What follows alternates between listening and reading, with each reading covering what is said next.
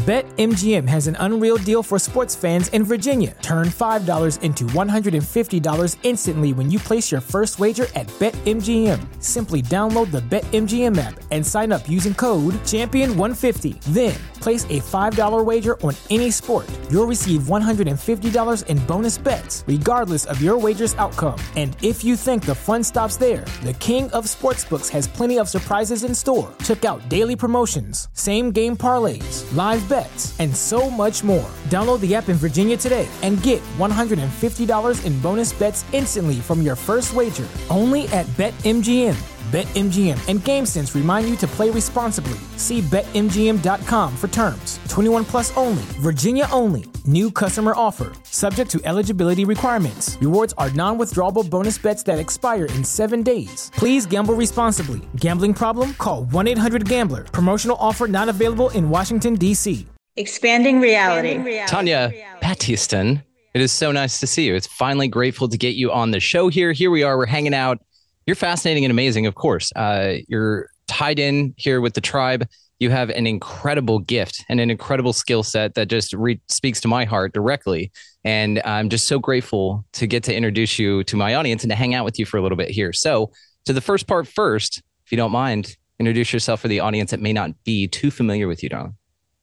Okay. Hi there. And Brandon, thank you for having me. I just enjoy your show so much and the content you bring to light. Really a beautiful thing. So I'm honored to be here.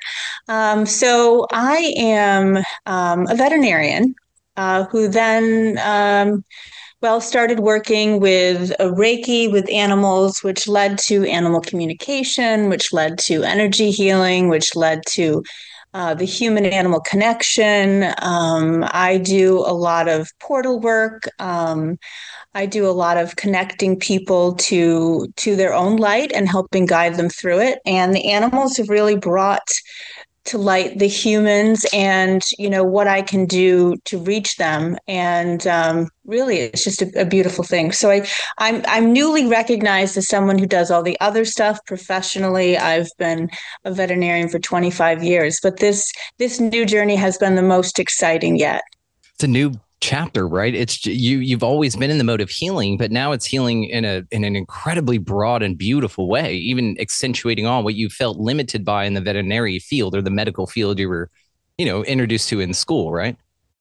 Right, exactly. Um, you know, I was I was awake as a child, and um, pretty much once I turned that off around twelve years old because of some negative experiences, um, I was kind of caught in the matrix, just going through. I had to be someone, you know, I had to fulfill all of these roles that my parents and society expected of me as a, you know, a gifted student, and um, you know, was eventually led down the path by an amazing I would say divine intervention to be a veterinarian as my my goal was always to work in the ocean as a marine biologist. Being from the ocean state in Rhode Island um, my trajectory after uh, well during high school and afterwards was to go into marine biology. I love the ocean. I love the creatures within it. I would be in the ocean every moment felt harmony in it.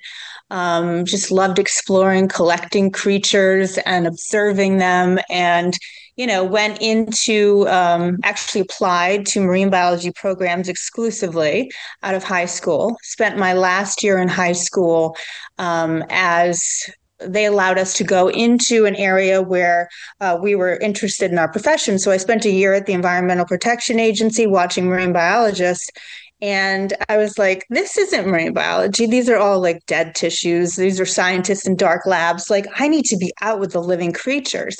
But I was like, you know, that that's still okay because I'm going to go to this marine biology program. I ended up going to the University of Rhode Island because we are the ocean state and they had a great program and so i was um, you know on the mark for that got my schedule together on freshman orientation at the university of rhode island was all geared up and I'm in this line. This is before technology today, of course. So there was, you know, a lot of manual entering of things. And I spent the first part of the day just um, putting in the different classes, getting them organized to go into the College of Marine Biology.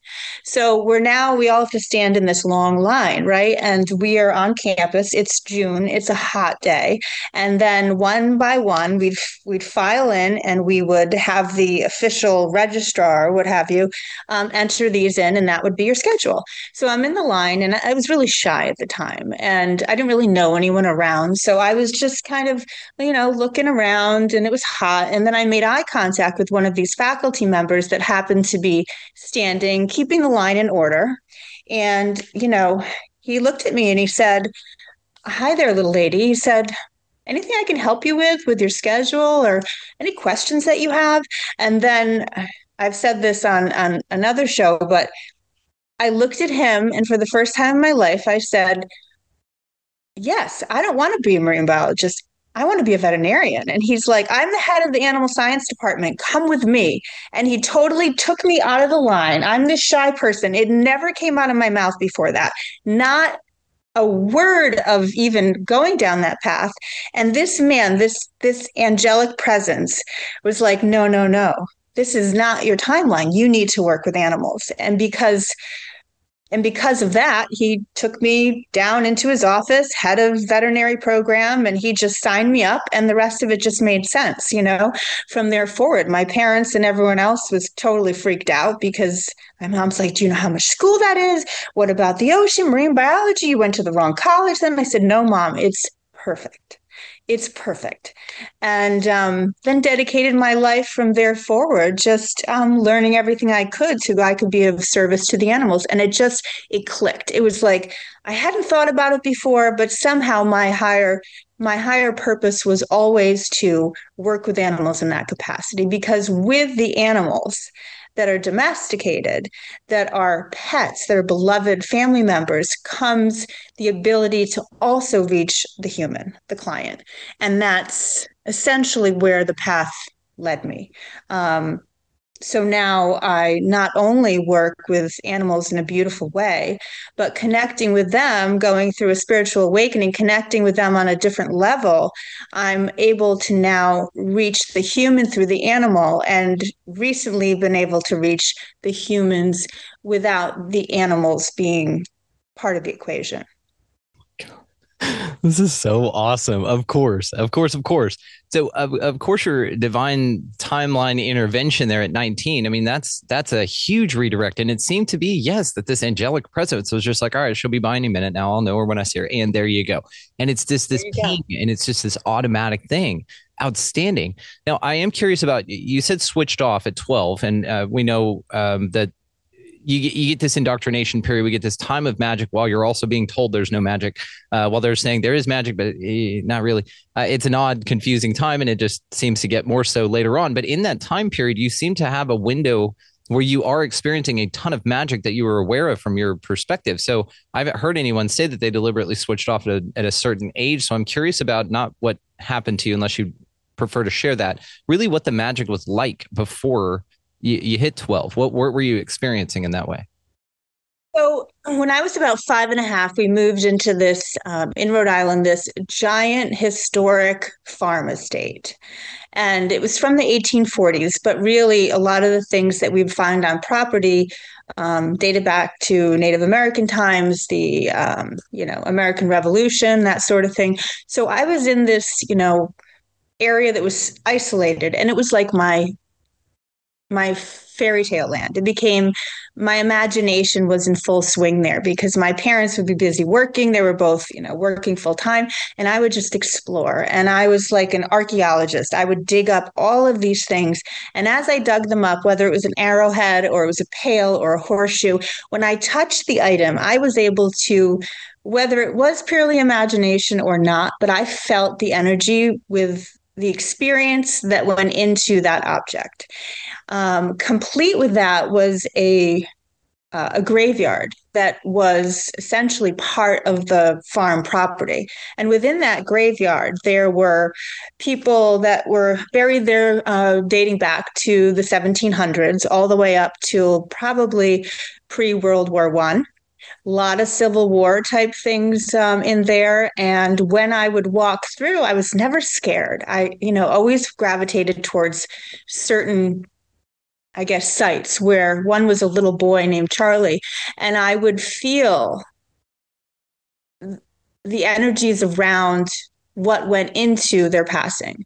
And I could feel the energy of the parents mourning the child and the family that lost the soldier. And it it was so profound that I found myself there quite often. And um, but nothing really happened in the cemetery other than that but the ho- the house itself was alive. I mean there were spirits everywhere. I mean there there were and of course as a child thinking you know everyone's telling you it's not real it's not real but i was at that point clairaudient and clairvoyant I could hear there were children that walked around my bed laughing every night. There were heavy steps going up and down the stairs. And I would repeatedly tell my parents that I was experiencing these things. And, you know, they were just naysayers at the time. They didn't want to frighten me, although they did hear some things themselves later on.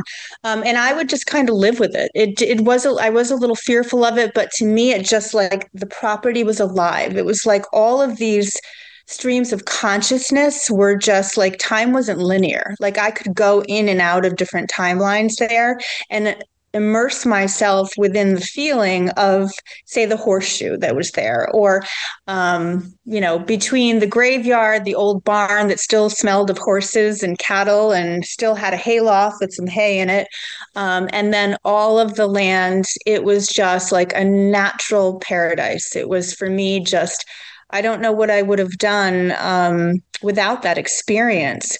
So, most of the experiences I had were benevolent. But when I was 12, so there was one time before I was 12 where I was on a tire swing in my yard. And as I went up on the tire swing, there was this very dark figure that was probably 10 feet tall that was walking above like the hedge line coming towards me. And then I went down on the tire swing and came back up and it was gone. But it was such a powerful visualization. I was like, "Whoa, this isn't, you know, this isn't all fairy tale land. This isn't all like positive imagination. And then came, I was a latchkey child. Then came the day that I came home from school. It was fourth grade, I believe came home from school and my house was there was a central staircase and then there were all these rooms that kind of circled around it. And eh, one door opened to the the next room and so on and so forth. So i'm sitting there watching television by myself and all of a sudden the house started it's like something transformed. It almost came alive and it had this energy that was very scary you know that's all i can say. It was it was terrifying. And both of the doors in the room slammed shut at the same time and i was trapped inside. Um, i screaming out of the house, you know, was able to get the doors open and left and sat in the driveway. And I remember just panicking, waiting for my mother and to come home, and I wouldn't go back in the house. And, you know, that's the time where I said, I don't want to see or I don't, you know, I don't want to see or feel or hear anything again. And it was pretty much a profound at that point forward i don't remember ever experiencing anything that I can really put my fingers on um, until my awakening in 2021.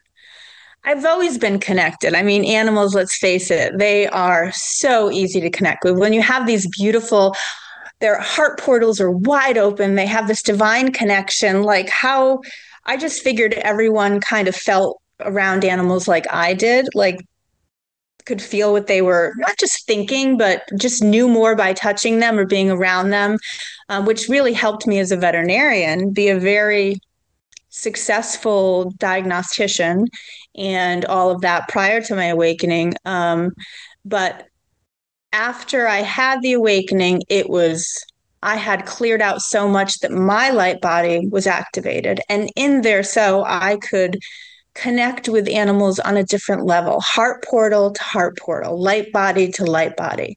And they were ready for it. And and not every animal is open. Every you know every every being has free will.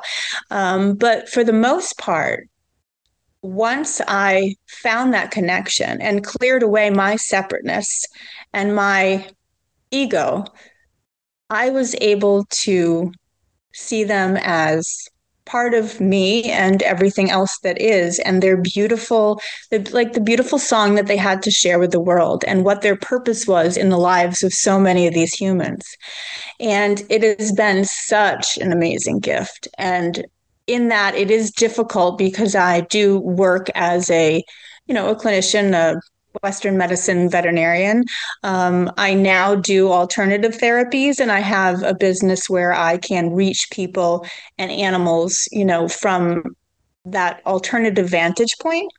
Um, but sometimes I just, you know, I, I do incorporate it into everything that I do. I may just not say it um, to the owner, but I but I do. I have plenty of times where the animal will defer or look look to me and i immediately change my gaze over to the human and i'm like you brought them here you know and there comes a conversation. I'm also an oracle of truth and light codes. So I do get information for people. And so I've been in this situation where I'm there as a professional, I'm there to see the animal. The animal is energetically communicating with me. Some of the animals are actually coming in with illness that is derived from siphoning it off of the human. So there's this whole interplay of I'm siphoning, I'm siphoning, my human needs help and I'm going to hold on to the sickness, the density, whatever it is, until they can find their own light, right? And and most animals can do this for a very long time, um, but inevitably they can become sick from it as well. If if the human doesn't give them a break and a time to recharge like some people that are caught in their stories and anxiety depression you know trauma and i see so much of that and they know the animal is giving them comfort um, but they don't understand the capacity to which they are receiving love and healing just by having them in their presence through these energetic cords. So I see the cord from me to the animal, then the cord from the animal to the human, and then I can connect to the human. Um, and so I have, I do recognize when people are there to actually see me. They don't know they're there to see me. Um, and I will often engage with, you know, one question that may, I'm very personable. So I usually like know a lot about people, but I'll just ask a question about something and it'll be maybe a trigger point to where um, as an empath, but also as a veterinarian, people are very open with speaking with me. So that is a beautiful thing. But now that I have these little tools to hand over maybe some light code subtly, or just, you know, give them a piece of a piece of love or some sort of light code, then I feel like my my job is done, and um, or at least partially. And the awareness that's brought in, some it doesn't really kind of they don't connect to it right away, but I know that maybe sometime in the future it will. So I've been encouraged by my mentors to be the oracle when I feel something strongly that I must say. And the animal is like cheering me on. And I will go ahead and, in some way that's very you know subtle I, I or sometimes direct you know sometimes it's screaming in my head i will deliver that. And it's always to help the person. It's always to bring awareness. It's always to you know be something as um, a gesture of light and love. And with an open heart and a quiet mind it's it's amazing how much you can sense and feel in any living being. We get excuse me. Uh, we get a lot of touching perspectives on this show, but oh my god, like that's outstandingly remarkable. The the way that you've connected. Yes, I mean we know that animals are healing tools for us, but I never, ever, ever would have thought that we're putting our shit on them like parents do to their kids or something like that. Like that's heavy, and the fact that they're here to take that is beautiful and makes folks like me and you all, all the more reverent for these creatures but but also it, it's fascinating that you're able to see that your job is to heal that that human thinks it's there to bring you to heal its yeah. animal that is sick from the sickness that the human is giving the animal. And you're able to detect that the animal is actually taking that on and relaying to you what's really going on. So in a way you're now healing everything all together like it's so much deeper. But you i noticed this with our vet. We have a phenomenal vet i'm sure you're incredible. Uh, if you were closer we'd, we'd talk. But she uh, has this ability just to give you so much confidence in her wisdom and knowledge that you're like, yeah, whatever she's doing is going to help the animal. And then that absolutely automatically takes it. But where you're able to then look at that person and say, hey, you know, what is that conversation? If you have an example, I'm just really curious. Uh, and, uh, you know, no names or anything. You can trade the dog out for a cat, whatever you want.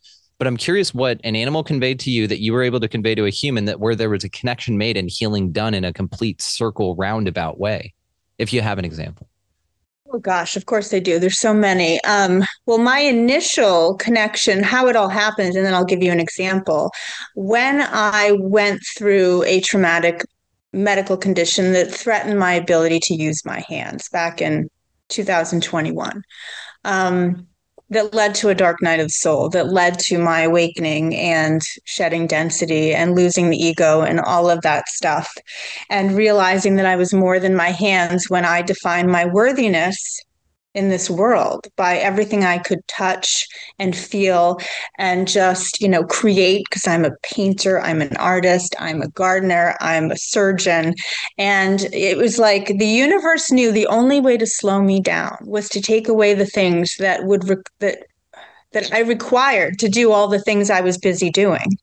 And, you know, I was approaching pretty severe burnout because you do get, it's not compassion fatigue, but you do I was self I was self-sourcing. So I was using my energy as a heart-centered, like unworthy archetype, um, giving my energy to heal. And in so I was depleting my own stores. So during the time that I was recovering from the hand, um, both hands, five different surgeries in three months, both hands being um, you know not not able to carry out the tasks I um, had rescued this rabbit. Her name was Benita. And she was 10 and she had cancer, really serious cancer. And so it just so happened that while I was home, I was tending to her. She had about five months to live. Um, I was not her initial veterinarian through the rescue, but I became hers by default. Two other surgeons tried to close this, you know, tumor area, and they were unable to. So they were like, "Tanya, I'm gonna give you a shot," and I am automatically connected with her, and I was able to successfully close, you know, this surgical area. And then two months later, she came up for like the rescue wanted her to live out her final weeks and days in a loving home, and of course, you know, what's one more rabbit? So I said yes that rabbit, I took up Reiki when I realized I was more than my hands, that I could heal through energy without my physical body. And that this rabbit would seek me out and connect with me. And she would have periods that, um, you know, one day I remember she she fainted on the ground, and I was like, "Oh, this is the end." And my kids, I said, "Say goodbye to Benita, everyone." And so they were eating dinner, and I was just crying on the floor and I went over and I touched her and I immediately felt this like jolt of energy and I was like this is and I was just learning reiki at the time but I put all of my love and intention into through my hands out from my heart into my hands and into her. And I just sat there with her. And I like there was a time where I couldn't even take my hands off her. It was so powerful. And so when I did remove my hands because it was time to serve the meal, I I said I'm going to take her to euthanize her after. And then my son Blake said, "Mom, look at Benita." And I turned around and she's up and she's eating at her little bowl and she's happy as could be. And I was like, "What the? Wow." And so then she would come to me. She would seem to have days that weren't as good. And yet she would come over to me and push her head into my body. And she would sit there and I could feel. She taught me. And then I was able to communicate with her. So she was the first animal I was able to communicate with in that fashion. And it was her, um, she actually ended up living two and a half years, like more than five months. And she had Reiki every day. But, um, you know, she was a powerful lesson to me. It was like, we're going to give you this beautiful soul, and their dharma is to come and help you learn your gifts, all the while helping this beautiful creature live longer than perhaps they would have without alternative, without love. And um, yeah, she was she was a gift. So from there, everything else just just followed suit because uh, I was off for six months. You know, recovering with my hands. And so all the time I had Benita and my other rabbits, which just to mention, um, rabbits are actually the easiest species to communicate with for me.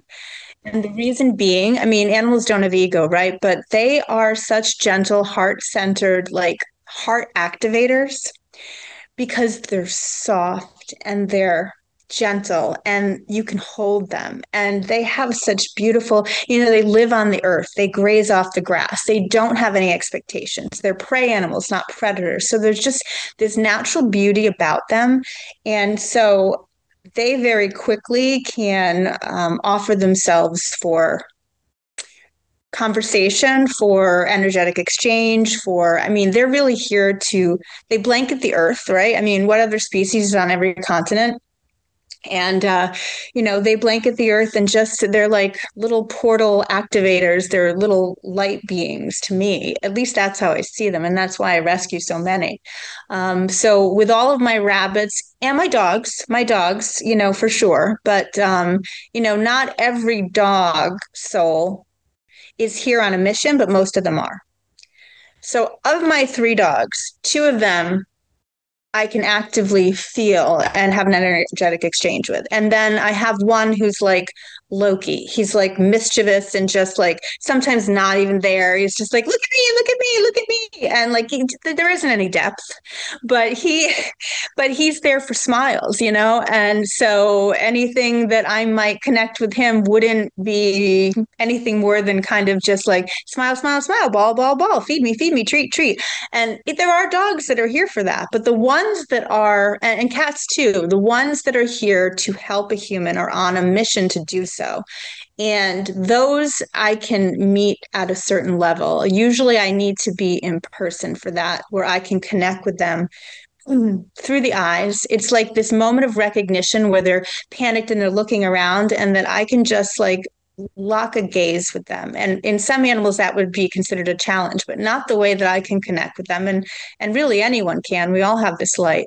It's like seeing them for the beauty that they are and i look through and through there i can it's like they recognize me as just love and you know and trust. And for those animals i'm able to reach in a deeper place.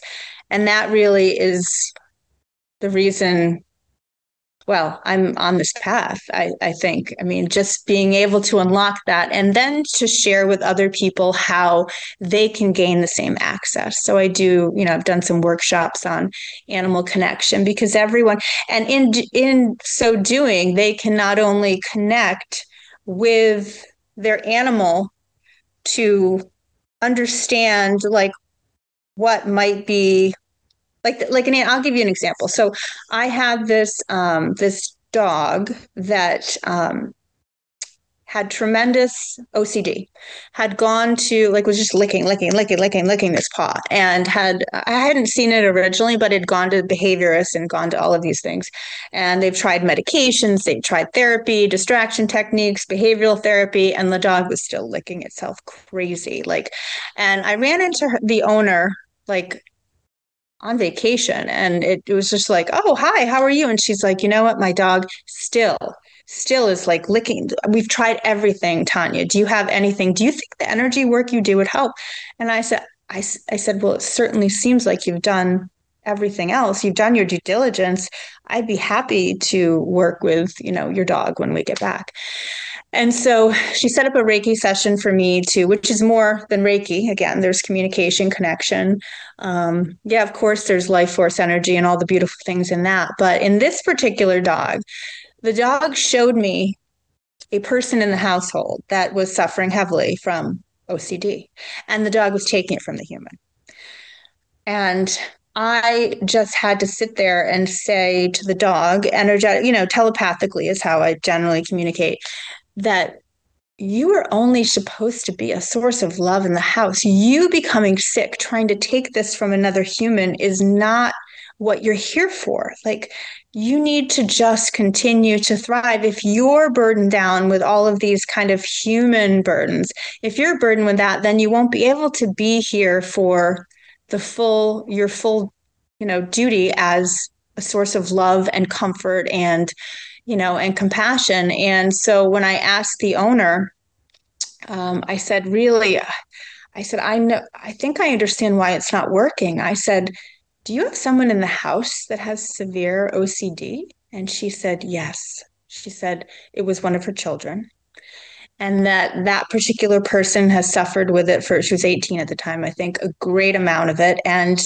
she said you know what when this person's home the dog is worse and i said well, let's work on, you know, do your work with your daughter. But what you need to do is to tell this particular dog that, like, this isn't your burden to carry. Like, it just isn't. And so I just kind of cleared out the chakras and did what I could to realign the energy, you know, universal life force goes where it's needed so i don't need to direct it. I can feel where it's needed. Um, but you know and this animal willingly took it on and um, was definitely better after that. And so I think that that is a perfect example of certain things that can happen. Now, are there types of anxiety, of of depression, of trauma, of anger, of hate, of jealousy that an animal can take on because it's a negative or low vibrational um, emotion?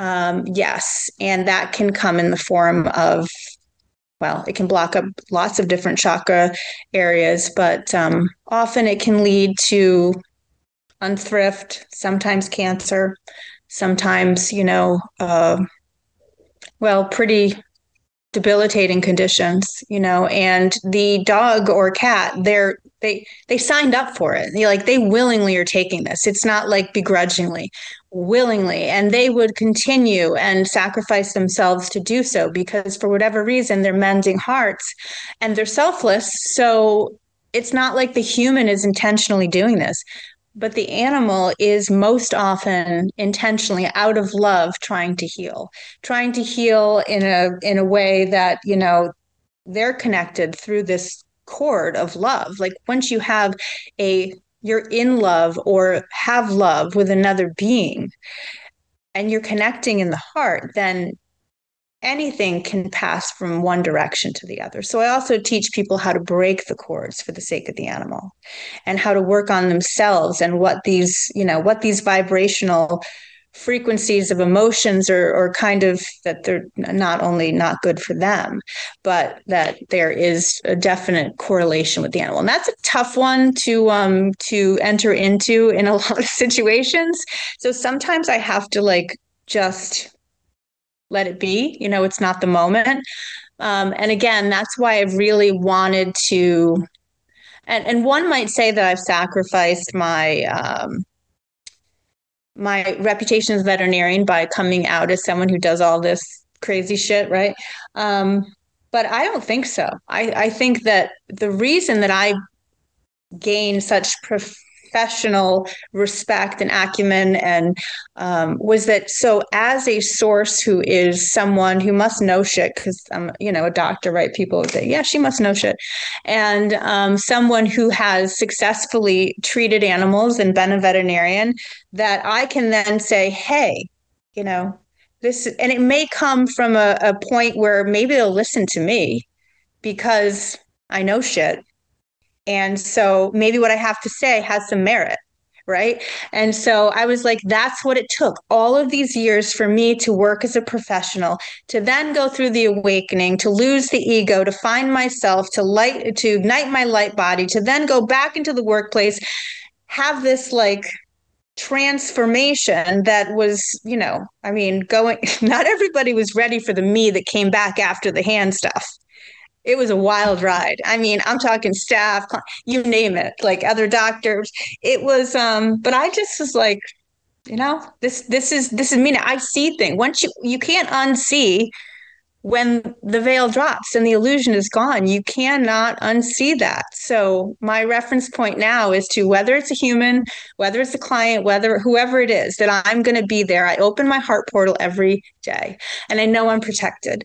Um, I open it every day, and I wish my wish for each day is that if let me manifest people and animals that need my light, that need to just see their own light through my loving eyes, through the animals' loving eyes. And in there will be maybe an activation for them, but bring them to me so that I can be give them some sort of clarity or some sort of just key that will help them unlock something within themselves and that happens now you know the light the the more density that you shed the more your light body's activated and the more you can just connect. Like on the horizontal plane on every toroidally you can connect with just everything.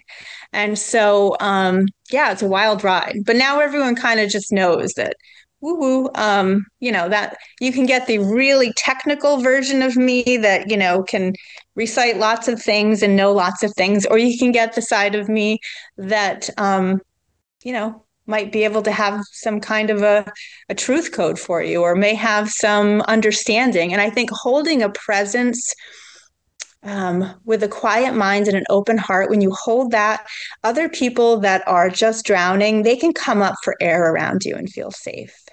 And, you know, that's really what my job is here, like as a light worker, is to just be a safe place where someone who feels misunderstood, unheard, traumatized, whatever it is, that I'm just like, I'm looking at you with love because you've got to. It's a soul thing. Like my soul to yours, we're like one. So I love everybody as a soul. People might drive me crazy, but I have compassion for those that are the, maybe the ones that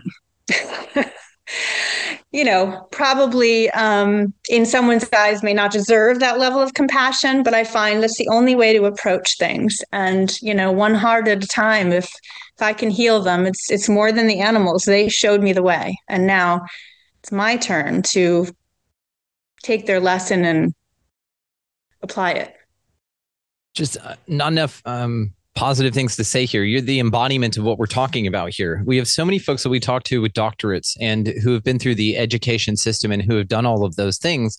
And then now we speak in uh, terms that if they were back in college, they would not have finished their college degree for, or they would have been kicked out or something like that. And so to see you go within a disciplinarian and then and then come out with some extraordinary experiences that actually help you do what you're here to do better, not to do your job better, which it trickles down to that, but to embrace your calling and to do that with zero boundaries or apprehension about being an authentic part of yourself. That's beautiful. And even more so, to let's say that you offer some of these alternative medicines. My folks are not cannabis people, but they offered their dog CBD because the vet said that it probably help. Same thing with some of these alternative things. Like my you know, let's say a traditional home may not be into some of this Reiki stuff, but if you say, hey, actually, this will fix your dog without me needing to go and do these invasive surgeries, you can sort of get them on a, oh, well, it's not going to cost as much. Cool. It's the budget plan. But then you you have an opportunity to show people the the true scope of what healing really means. And it starts with you and you know this, you embody it, you take it on every day. It, it's just so remarkable to to be here with you, to hear what you're out here doing and then also, I want to compliment you on that. You have a superpower of mine, or I'd, I'd like to actually come back to your experience as a child and talk about your superpower real quick. So, uh, your experience as a young girl, just before uh, we move on to anything else here, it seems like you did have a tr- remarkably open channel and that you had some opportunities to experience some incredible things. But it seems also that the further we get into programming, the more you know your parents were the whole time. The people who are you're around, your ego structures, all of these things you identify with as safe, are telling you that the things that you're experiencing should be scaring you or were non-existent at all. So therefore, they were scary to you because they weren't acknowledged by your by your structure, by your family. And then it's interesting that something amazing happened to where it ramped up in intensity and maybe not to do so to scare you off, but it did scare you off. And so what's fascinating again about this is it seems like it levels up in intensity to where you're now able to perceive more, perceive more, perceive more. At the same time, you're being told that you shouldn't or told that it's not real. So this uh, bifurcation within your psychology, and then of course the experience of the world around you. But then also with that experience, it seems that it's still in there, your powers, let's say, because that's absolutely what this is. I'm hearing is just straight up abilities, and I'll come back to psychometry in a minute. But it seems like those have been there, but you found a way to alchemize them and to let the energies greet you in a way where it's controlled by you rather than external and received in a way that's scary or that can be perceived in a way that's comfortable for you to move on. And that's why it stopped because you asked it to. And this is the other thing about this. It'll keep inviting and keep ramping up and keep, oh, dude, she's super receptive to this. They don't necessarily maybe are speaking to you in a correct language if it's a guidance of sort. But this is what's interesting. Uh, have you ever read the Seth material by Jane Roberts, like Seth Speaks or any of that? Any that? Okay. I'm going through Seth Speaks now, and one of the things he talks about in there is as a spirit, as a as a being, as a personality, as an entity. His job, if you want, um, one of the jobs offered in afterlife or in another realm is to guide us, right? So you're like your higher guide. And so what's interesting again about this is it could be just a guide that's doing its best, like, oh, she's really into it, and then sort of blows it, you know what I mean? And gives you too much. And so that's almost like a part on the guide as well to say, damn, you know, we we had this thing. But again, I don't necessarily believe in um, faux pas here. It seems like it happened that way as a lesson for the guide. Maybe I'm reading way into this, but as a guide that was teaching you, but you know maybe went a little too far but then also it was perfect timing for you to dip in which all of it's planned at some higher level even beyond the guide and yourself which is again i mean just so interesting when you start layering all this stuff together. Do you find and, and so let me compliment on your uh, psychometry. So do you know that do you know what psychometry is? That's what uh, it's called what you were doing when you can pick up an object and know its history and know all the story behind it that is one of two superpowers, young lady, that I in this life would love to have. You're a teleporter away from being like the ultimate superhero in my mind, but you also have all the animal stuff ticked off. So you're actually excelling in that better. So psychometry is, again, one of my favorite things. Do you feel like you've completely lost that altogether or that you mentally just detach from it and that it maybe comes in every now and then without you mindfully doing so? I, I think it's still there. Um, well, I, I also do a lot of work with crystals, and they're powerful, and, and animals are very responsive to crystals as well. So, as part of a healing modality, I use them, but I can I was just at the ocean, and you know, certain rocks and crystals and minerals will call to me, and I will pick them up and have a certain feeling. Just like every crystal has a different vibration. Like for me, crystals are alive. They're you know what they are sending out, what the vibration that they carry um, makes a different feeling or has a different it just it has a different feeling for me each one so i have this little like rock identifier app but i don't necessarily need it i can pick something up and i'm like this feels like jade or this feels like jasper and um, even in its roughened form see, you know see tumble and all of that i can just like feel the activation so so i probably and I, you know, I talk to plants. I'm big into plant consciousness as well. Um, you know, so I do think it's still there. I don't know if I could go. I've loved history. I um, I remember being on the beaches of of Normandy in my trip there, and there, the sand was alive. You know that I think anyone could go there and feel the power within all of that area and the history and and everything that happened there.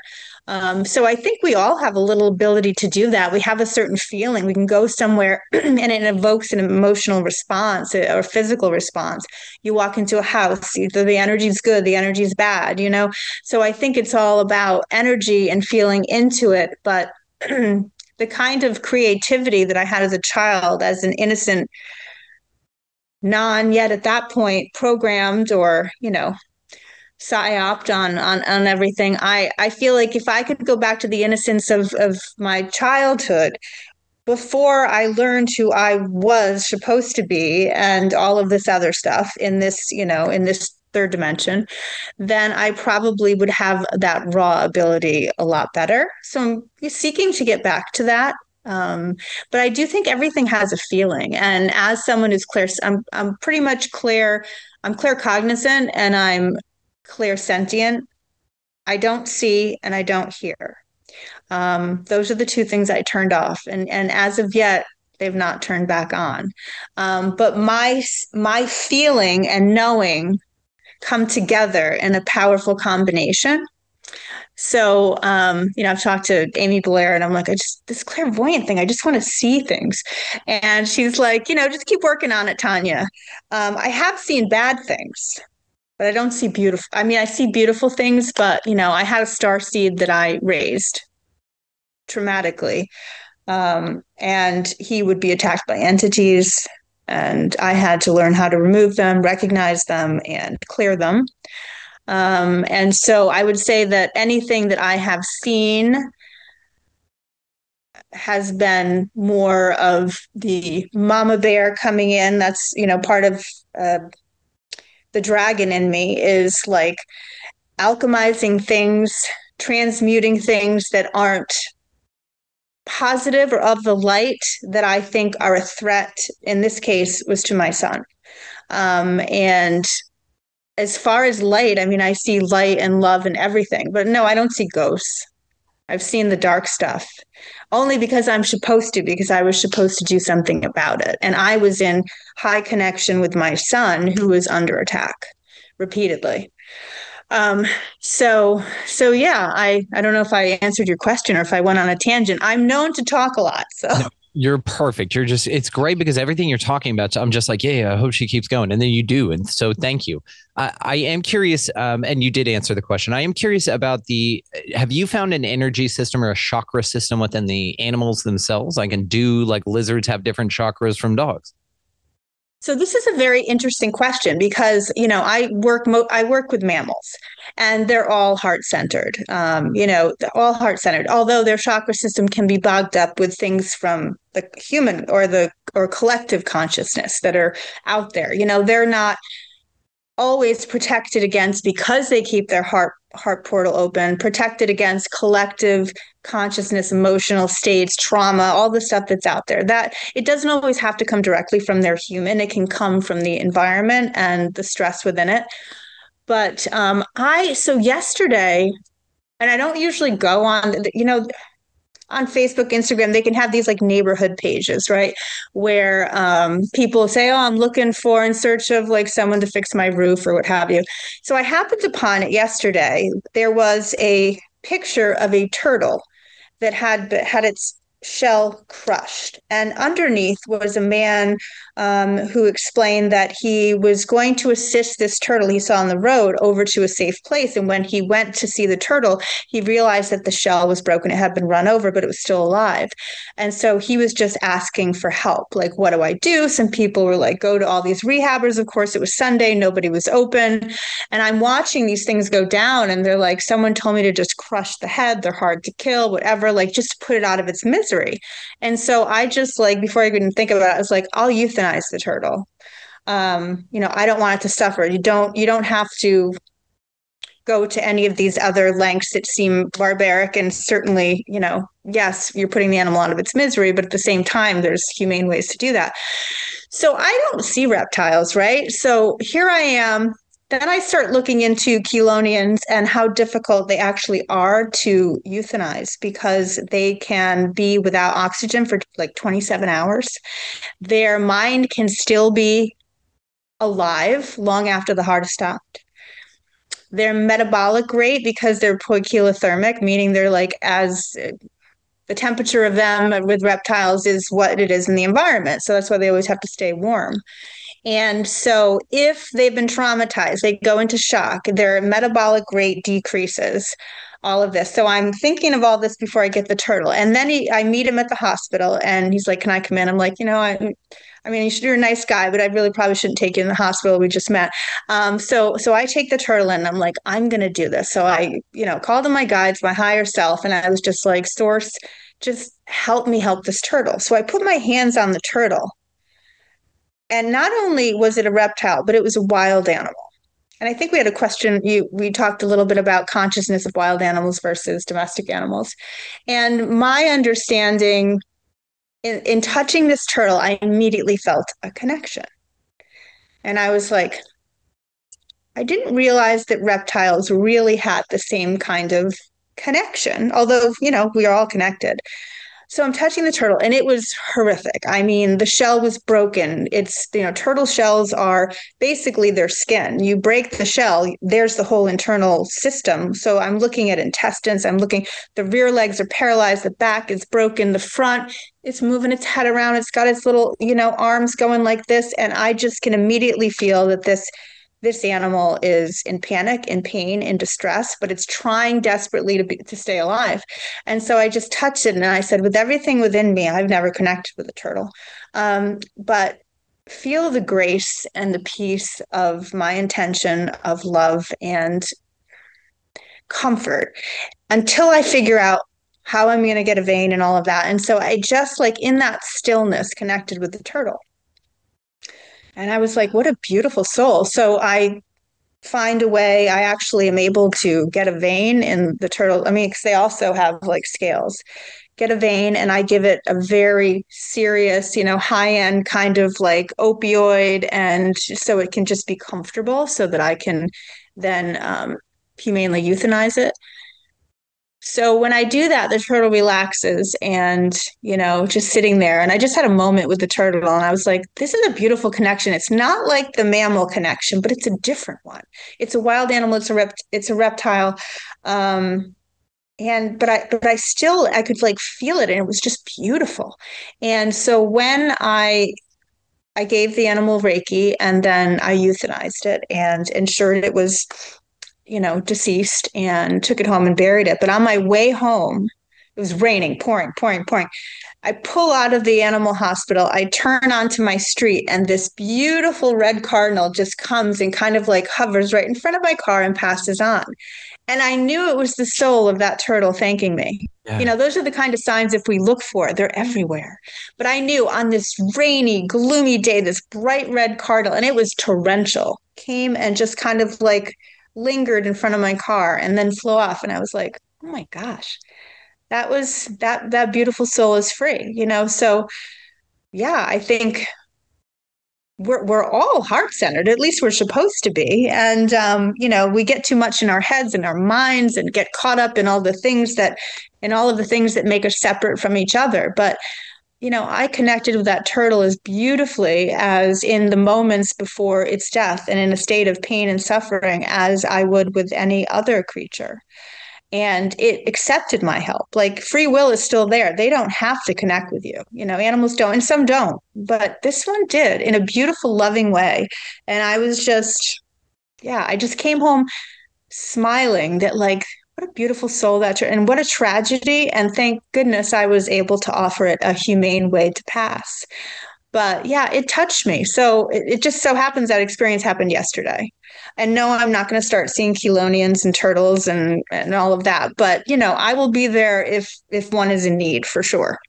That's incredible. What an amazing story and yeah, it, it's just even to the guy picking it up. We love those kind of things, like the people just stopping on the side of the road, picking turtles up. We we love that kind of stuff. It just shows the heart and the reverence, you know. And yeah, there, there's turds in every delineation, and we even say this, you know, jokingly. We have a shirt and all that about lizard turds, right? And these right, right, uh, reptilians that are running the place, but we don't uh, uh, consider all reptilians turds, right? Uh, I feel that there's still balances and energies and all of those things, and just it seems like the turd reptilians have a large representational presence here is what it would feel like right at some level.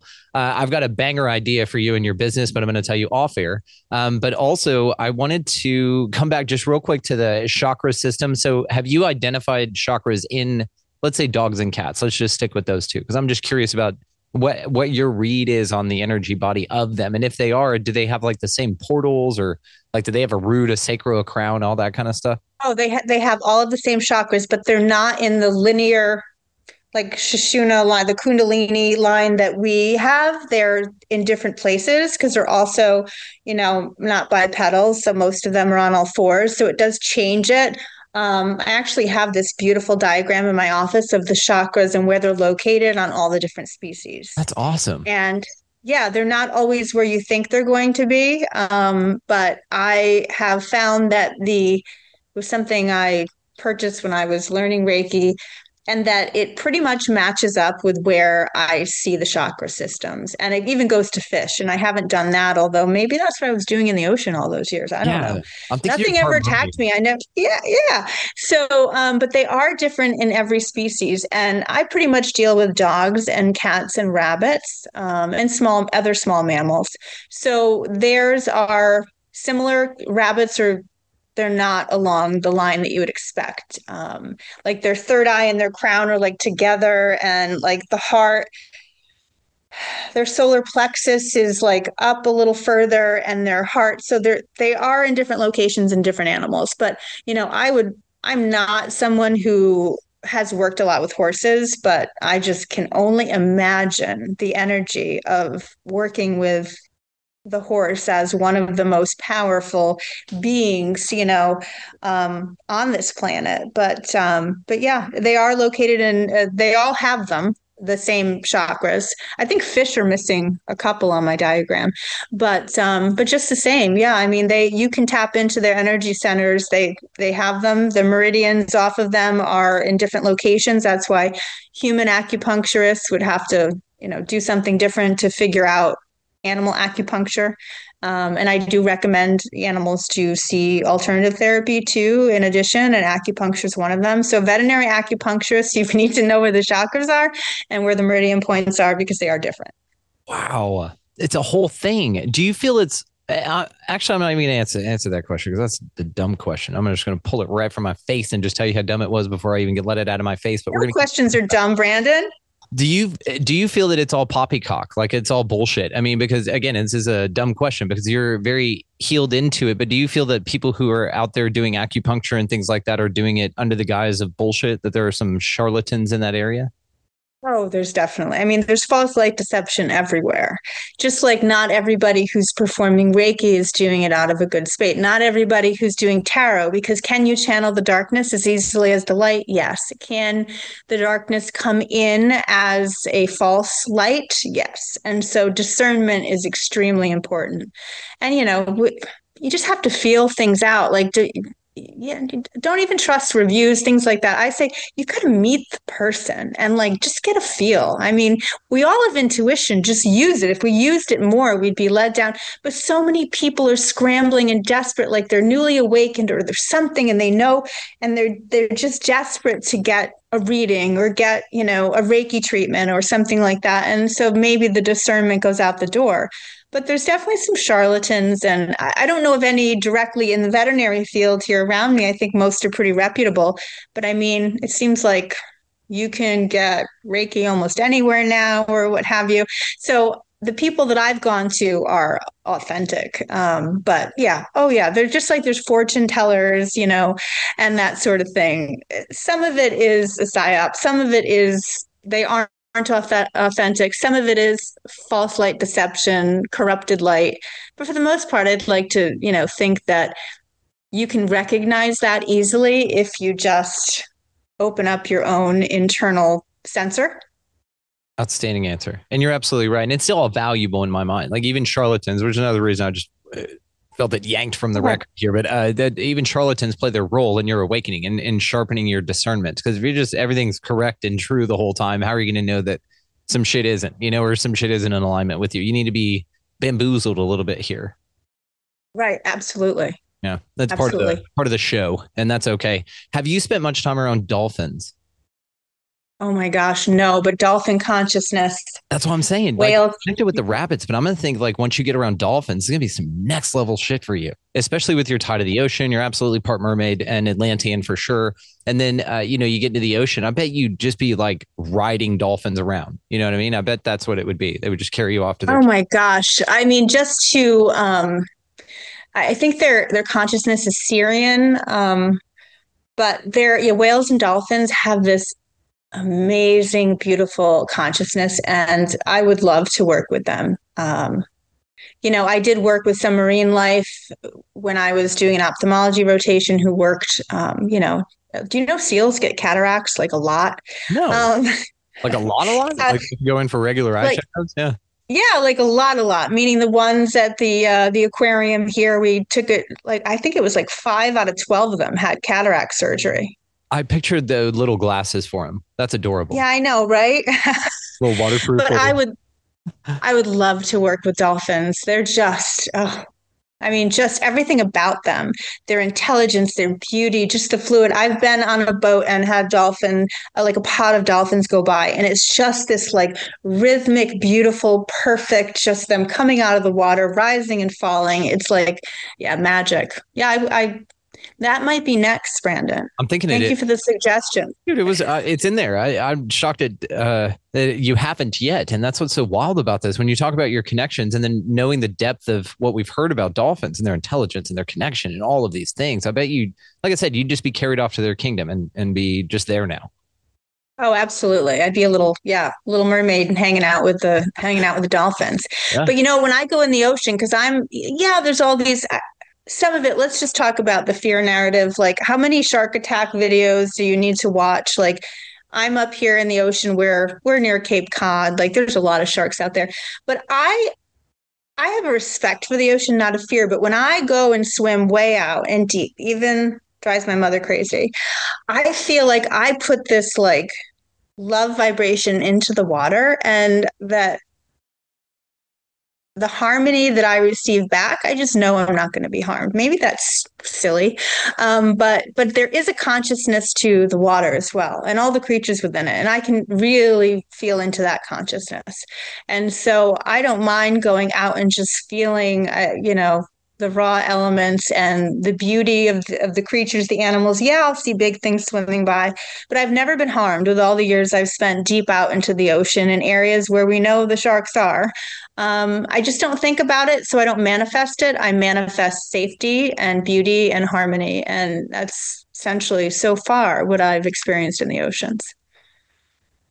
I'm terrified by it, to be honest with you. So, what's that about? Why? Why does deep water scare the shit out of me? It's mysterious. I mean, the ocean itself, I mean, a riptide just carried my son out in Nantucket last week and a lifeguard had to be called. I mean, the ocean's no joke. But when you have peaceful, calm waters, is it, you know, it's, I think it's the mystery and the fact that, you know, we walk on land, we don't swim in the ocean. Anything there that's coming after us is going to be a lot faster than anything we can do to get away. But I think there's been a lot of fear instilled. You know, it's part of it. We're getting all of these, you know, fear signals um, to keep us small. And there is so many, sh- I just read yesterday, I opened my phone, it says, you know, person in Mexico decapitated by great white tiger shark did this. Hammerhead shark, yes, yes, yes. Hammerhead shark following woman on paddleboard. These things, you know, and so I think there's a lot of that that just and if you don't know better, you think you're going out there and you're, you know, you're a target. Well, it seems like it's ramped up. Do you see it, or has it just been reported more to make it seem like it's ramped up? Uh, these killer whales attacking sailboats and stuff like that, or hitting sailboats and knocking people off of stuff. Like uh, before, we knew that you know surfers knew this that they kind of look like a seal from underneath when you're on the board and yeah. you're paddling with the with the profile. But even a sailboat, I mean, that's that's been in the waters for a very long time. Killer whales are very used to this, but sharks are getting much more aggressive it seems and as well whales are getting more aggressive like get the hell out of our water kind of a thing and it seems to be ramped up but i mean i'm just asking what do you think so the way th- this is interesting i was um i was reading a, a Sirian transmission yesterday about killer whale consciousness and essentially it was this um, this person who channeled this information but it was it just resonated with me. It's like you will see we are we are killing earth. We are poisoning the waters with the plastics are in there. Like the animals with higher consciousness they're fighting back. Like they know that we're the perpetrators here. They know that we're corrupting their waters and their earth. And they're like these these whales have been and they're very much like galactic you know connections and that sort of thing they're pissed off like we're we're we're killing them. We're you know we're hunting them. We're overfishing. We're putting so much plastic and waste into the ocean that just shouldn't be there. But it's this whole thing on how we could help without the animals having to and it's not someone said oh well maybe it was a whale that was like you know a boat hit it or they were upset no i mean these beings these consciousness is so elevated that their perception could be that they recognize the humans at this point like get out of the water and stop putting shit in it like we'll share it with you but if you keep corrupting it then we're not going to just sit quiet but yeah, they're they're coming out of the waters, you know, and attacking all of these different boats. It's like just get the message. As far as the sharks, I mean, with the warm the the water's getting warmer, the overfishing, like some, I, you know, I don't know. I'm not a marine biologist now, but maybe I should go back to that to figure all this stuff out. Um, but, but yeah, it is interesting. Things are definitely changing. Well, it's just really interesting uh, when you hear about these swarms of an, uh, birds, let's say, just fall from the sky or like fish raining from the sky, like all these weird things that occur. And it has to do with the animal kingdom. And it really takes us aback. You know, it's really like, holy shit, what's going on? Uh, so, what do you think are, are with all of those? Like the mass, just like the birds that just fall, fall out of the sky, all dead at once. What do you think that's from? I have no idea, Brandon. I wish I did. I think there is it time of the seven plagues again. Like I don't, I don't know, but there is a lot of. It seems like the firmament is getting thinner. I, I like things are just happening at a level like as earth is upgrading and the frequency and vibration and dimensions are you know everything's elevating like shit's just happening it's almost like there's no room for bullshit or um you know a lot of this stuff that's unnecessary. We have to be made aware. And whatever that situation is um, i haven't heard of the bu- birds falling from the sky but certainly it sounds biblical if anything. Um, videos yeah. It's it's it's wild because it's like hundreds of birds at once just drop. Yeah, I'm sure there's a scientific explanation. I certainly don't have an energetic one, um, but but yeah, I mean, just just a lot changing a lot changing right now. And we all know, I mean, look at these solar flares hitting the earth. Like I think there was two M class two days ago. Yesterday was an X an X class flare. The Schumann resonance was off the charts. Like, you know, a lot of things are changing and whatever cannot hold itself within a higher frequency may not be able to continue on. And um you know so i think we're going to be seeing a lot of things like like you know aliens visiting earth at a more regular in a more regular uh, capacity or maybe you know i just i think it's time. Something's got to change right? Yeah it is changing and constantly and if they scoop uh, we'll make the agreement right now. If they scoop me up first i'll swing by your place and vice versa okay? Send the Perfect. ufo i love it. Let's go for a ride. Uh, i i do want to know your your feelings about the the work that you're doing. I'd just like for you to tell folks about what you're offering with your new service and everything. So just tell us about the work that you're doing now beyond for us other mammals out here, for the more human mammals among us.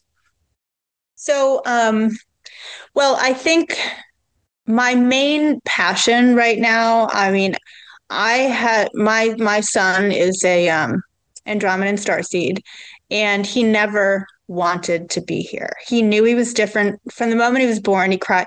So my my raising a star seed from keeping him from taking his own life for years and years and years and awakening to my own awareness helped me hold the light for him long enough that I know that not every like I don't think that um prolonged states of depression, anxiety like a lot of these a lot of these children that are just suffering with what they're being they're being suffocated by all the information that's coming in that doesn't hold truth.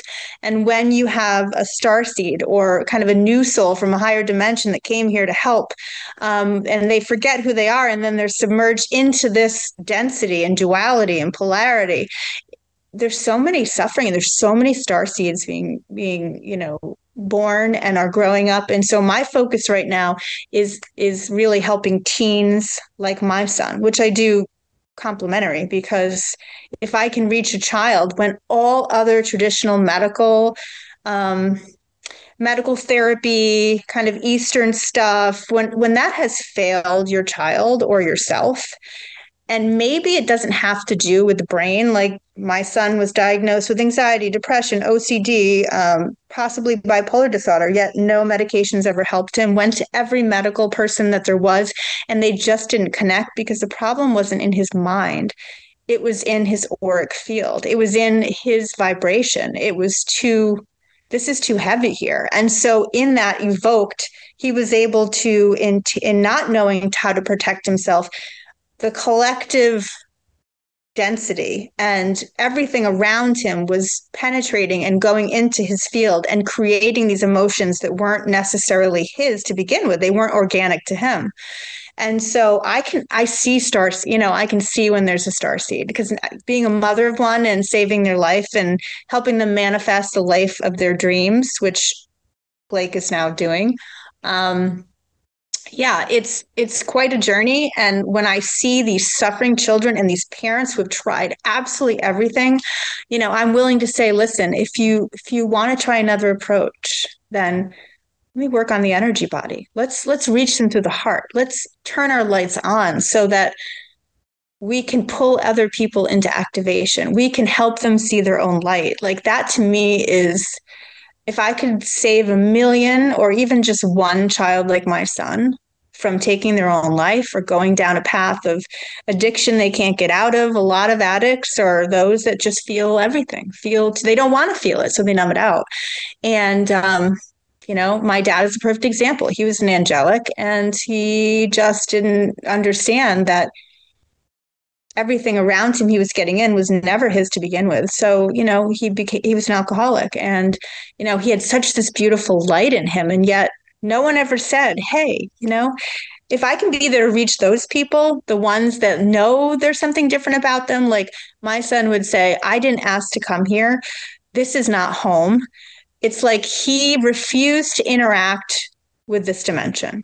The food was poisoned, the information was poisoned. They know that everything that they're hearing from the church from the school from all that that like there there's a corrupted code there.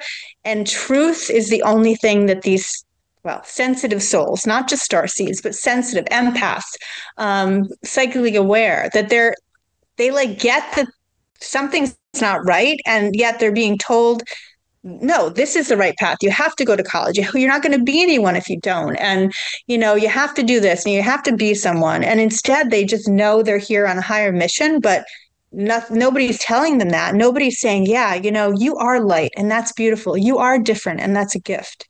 And I think one of my gifts is reaching people like that, the ones that just, have almost given up or just feel like they need to turn to things to just numb the pain. And yet their light body is in there. And it's like, I just want to help them find it. And it took a long time of holding the light for my son until he found his own and helping man- him. But I eventually, with these, these, I had to tell him who he was. And then when I did, with the help of a shaman, um, when I did, and I told him, I love you for everything that you are, everything that you aren't, and that all of the stuff that you've been through, it has never been anything more than you trying to struggle in a place that doesn't feel like home, that doesn't feel resonant to your beautiful blueprint. And so, so yes, I, I will also um, teach people how to do energy healing on their pets. Um, I animal connection. Um, I do have oracle guidance. I'd like to mentor, uh, be a mentor for those that are, well, either empathic, star seeds, whatever, psychically know something's different. Like, I just got it, you know, like they know something's there, but they don't really know how to articulate it or where to go. Like, they'll find me. I, you know, I'm, I'm just one of in service to the light. And so as a light worker, I just keep trying to manifest those that that maybe I could just help them turn their light on. I just want to manifest helping those people. So teens are my main focus, like the young coming into this world as something otherworldly and having a hard time. Um, you know, they have dharma, they have like a mission, and that sense of mission won't be ignored, but yet there's nothing that resonates with them around what's being offered in this dimensional situation at this point. So, so yeah, and also, um, yeah, helping people choose crystal, doing ch- crystal grids, like bringing crystals into activation for your animals. Animals are very sensitive to crystals. I love doing crystal work with animals. So a lot of that, but I mean, it's only been two and a half weeks. I had two people sign up so far, but I'm like, I'm out there to let people know that, like, if you have a child uh, and you just feel like nothing has worked, let me talk to them. maybe or maybe not maybe i can reach them in a place where i was able to reach my son i feel like i was put through that process that traumatic process of of raising him and trying to help him see his own beauty that i was schooled to be someone who could then help others like it's like and I wrote a story about my son. I helped him manifest. He's in Montana as a fly fishing guide. Um, nature was the only way he could find peace. He couldn't, you know, he didn't go to college. But a year before this, I wrote him a story, and in it, I wrote his highest timeline. And I showed it to him, and at the time, it meant nothing to him. But that story and the depth of it and what it meant. And it was basically the road home, which was about him going to Montana and living in nature before we even knew he was going to be a guide, before we knew anything. And if you love someone enough and you connect with them, you and they don't have the ability to manifest their highest timeline. I, I think Blake's proof that you can actually help them. That story that I wrote, it all came true. It all came true um, I just reread it and I was like, oh my gosh, like this is this is amazing. Like I said, I don't need anything more for me, but help me manifest this for my my son.